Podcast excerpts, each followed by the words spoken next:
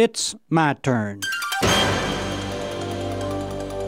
Here is your host for My Turn, Don Wildman. Do you remember the parable of the three men who were given different amounts of talents? I want to bring it up to date just a little bit. Let's say that one man received $1,000, one man $2,000, and the other man $5,000. Now, let's look at them. What kind of person was the man who was given a $1,000? He was the fellow who hid the sum in the ground, you recall. What kind of person was he? Well, he was the kind of person who would do nothing. It wasn't that he could not do anything, but that he would not. It wasn't a lack of resources that hindered him, but a selfish and negative attitude.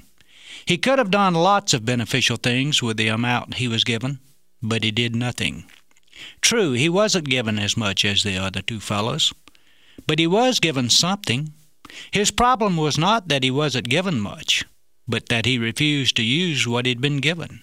He failed to realize one of life's truest and most elementary principles that what he had wasn't given to him to keep, but to use.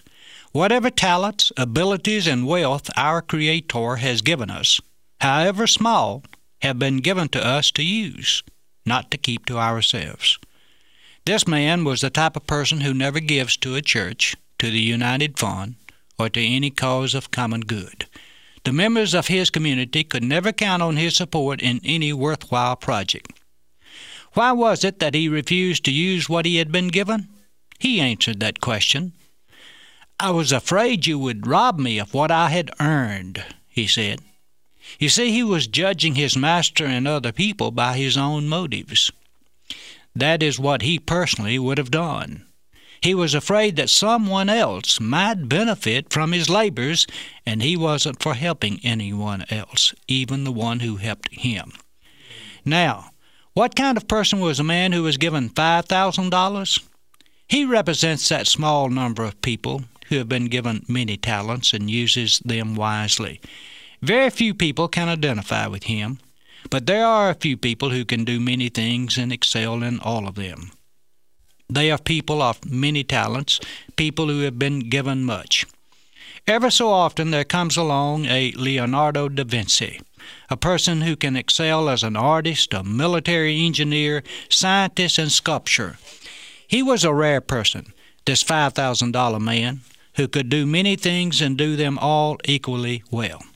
Now, finally, what kind of person was the $2,000 man? He was the type of person most of us can be. He didn't have much, but he was willing to use what he did have. He couldn't do everything, but he refused to do nothing. He wasn't willing to let his small amount keep him from making his contribution. The backbone of the good in the world depends on people like this $2,000 person. You see, he had learned that in life it isn't how much you have that counts, but what you do with what you have.